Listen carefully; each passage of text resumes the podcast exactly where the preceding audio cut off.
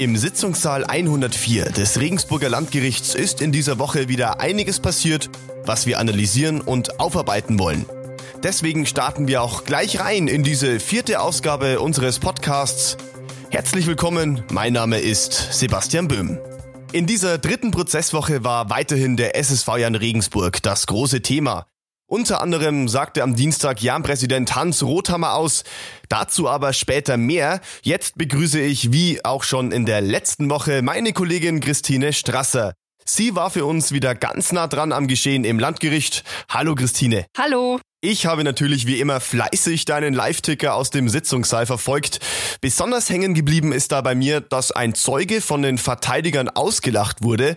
Der Staatsanwältin fehlte bei seinen Aussagen die entsprechende Präzision und Richterin Elke Escher sagte, wir haben uns alle bemüht, aber es war hoffnungslos. Christine, klär uns auf, was war denn da los? Da hatte Franz Gerber als Zeuge ausgesagt. Die Aussage war mit gewisser Spannung erwartet worden, allein schon, weil da ja ein gewisser Promi-Wert mitschwingt. Franz Gerber hat als Fußballprofi unter anderem beim F C Sankt Pauli und bei den Münchner Löwen gespielt und beim Jahn hat er mal als sportlicher Leiter gearbeitet. Das Problem bei seiner Aussage war, dass es hoffnungslos vage blieb, dass es alles im Passiv war und auch auf die Nachfragen der Richterin ist es nicht konkreter geworden und am Schluss hat dann eben, wie gesagt, auch die Staatsanwältin kapituliert und gesagt, daraus kann man keine schlüssige Beweisführung ziehen.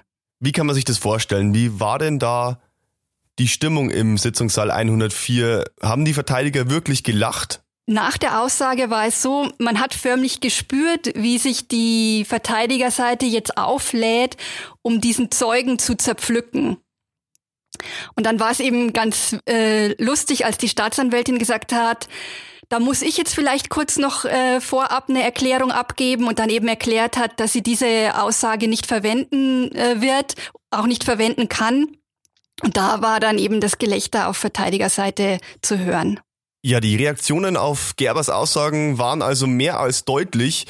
Hat es das in diesem Prozess vorher schon mal gegeben? Nein, es gibt sicherlich wichtige und ähm, unwichtigere Zeugen in diesem Prozess.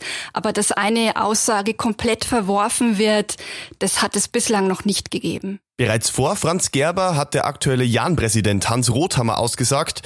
Und der ging vor allem die Staatsanwaltschaft verbal hart an, oder? Ja, sehr hart sogar. Er hat der Staatsanwaltschaft vorgeworfen, mit ihrer Öffentlichkeitsarbeit dem S S V Jahn ähm, massiv geschadet zu haben. Anfang zweitausendsiebzehn habe deshalb der Club am Abgrund gestanden. War Hans Rothammer dann auch in seinem Tonfall eher aggressiv? Wie kann ich mir das vorstellen? Anfangs war er ganz ruhig. Und dann hat sich das, die ganze Angelegenheit irgendwie hochgeschaukelt. Er hat dann an einem bestimmten Zeitpunkt den Staatsanwältinnen an den Kopf geworfen, dass sich ihre Ermittler doch erst einmal gesellschaftsrechtlich fortbilden sollten. Und er hat es als Skandal bezeichnet, dass bei der Telekommunikationsüberwachung Grundrechte der Angeklagten massiv verletzt worden sind.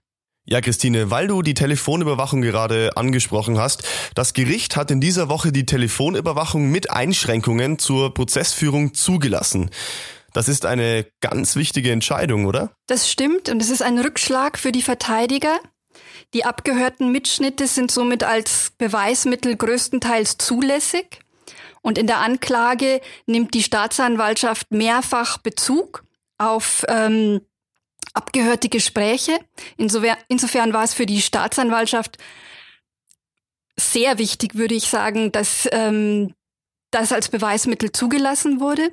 Gleichwohl hat die Richterin in ihrem Beschluss schon mit sehr deutlichen Worten ähm, die Ermittler auch gerügt.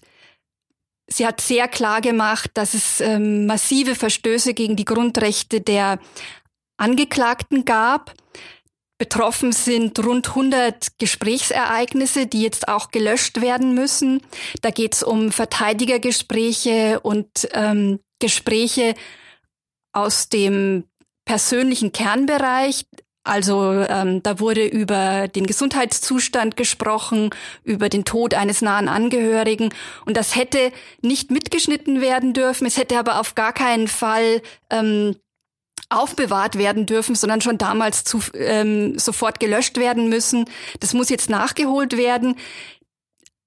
Das hat die Richterin gerügt. Das führt aber nicht dazu, ihrer Ansicht nach, dass die gesamte Telekommunikationsüberwachung nicht mehr zulässig ist. Für Sie jetzt noch einmal der Hinweis. Alle Informationen, die Sie zum Regensburger Mammutprozess brauchen, finden Sie in unserem großen Spezial auf mittelbayerische punkt de.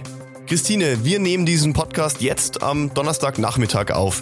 Du bist gerade aus dem Gerichtssaal in die Redaktion zurückgekehrt und die letzte Ticker-Nachricht des heutigen Tages, die ich eben noch gelesen habe, weist auf ein sehr heftiges Wortgefecht im Sitzungssaal hundertvier hin. Das stimmt. Das kam sehr unvermutet und plötzlich und vor allem zu Sitzungsende, wo man eigentlich schon dachte, man geht jetzt in den wunderschönen Herbstnachmittag hinaus, und da brach es direkt nochmal aus Joachim Wohlbergs heraus, und er hat die Staatsanwaltschaft massiv angegriffen, hat von Unterjubeln gesprochen, ähm, hat kritisiert, was ihm angetan worden sei.